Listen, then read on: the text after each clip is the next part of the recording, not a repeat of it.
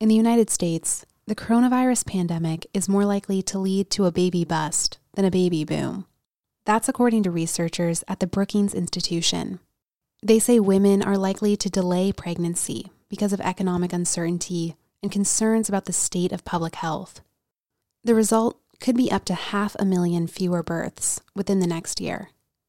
Despite these predictions, Doctor Karen Lamp says she's seen evidence to the contrary.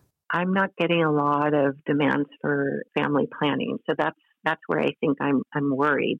Lamp is a physician at Venice Family Clinic in Santa Monica, California. She says there's been an uptick in unplanned pregnancies amongst her patients.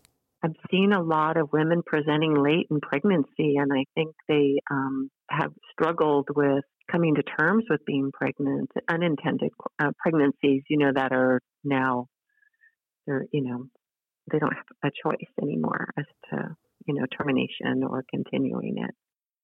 According to a survey conducted by the Guttmacher Institute, one-third of women have had to delay or cancel visiting a provider for reproductive health care services during the pandemic, or have had trouble getting their birth control. For Latinx women, who make up the ethnic majority of Venice Family Clinic's patients, barriers to care have been more significant. Nearly fifty percent have reportedly delayed services because of an inability to pay or a fear of exposing themselves to the virus. While Venice Family Clinic has continued to provide services throughout the pandemic, Doctor Lamp says in the beginning, many patients didn't know they were open. Until we, we you know, we sent out a message on people's cell phones saying, you know, we're we are open and we're opening for more services, and then our uh, the phones really started ringing. So I think there was just people people were right sheltering in place. They just stayed home. And others were dealing with changes brought about by the pandemic. They don't know how they're going to pay the rent, or they have so many of our families live in, you know, with an extended family and one person sick, and the whole issue of, you know, isolation and quarantine. I mean, just so many other things take, taking precedence. The health center quickly shifted appointments to telemedicine, which has helped providers like Lamp easily reach patients that can't get to the clinic. While it's easy to refill a prescription or prescribe a new birth control over the phone, other needs have been harder to meet. According to Lamp, cancer screenings have taken a backseat.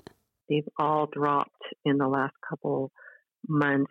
Um, breast cancer screening, cervical cancer screening, colorectal cancer screening by a big, about six to seven percent.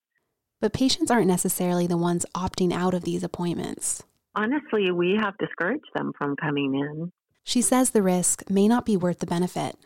That means she has to assess each patient individually to determine which screenings are crucial and which ones can wait.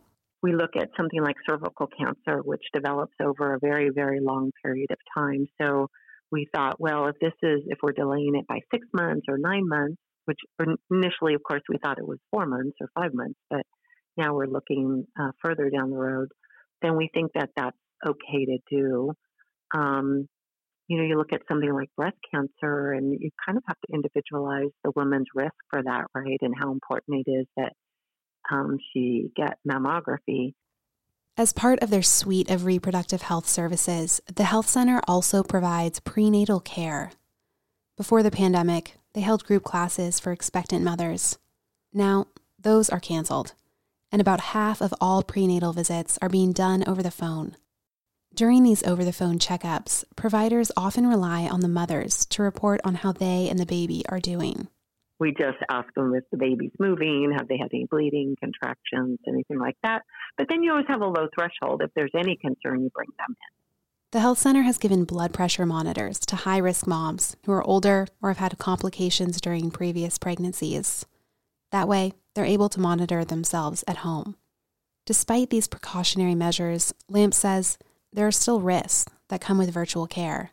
If you um, have somebody who maybe doesn't give you a great history or downplaying something, and um, yeah, you can miss cues. With healthcare being delivered over the phone, patients have a greater role to play in the quality of care they receive. But sometimes stepping into that role can be a lot to ask. Women have so many other responsibilities, Lamp says. Reproductive health care isn't always front and center. Thanks for listening to this episode of the podcast. For Direct Relief, I'm America Raffinelli.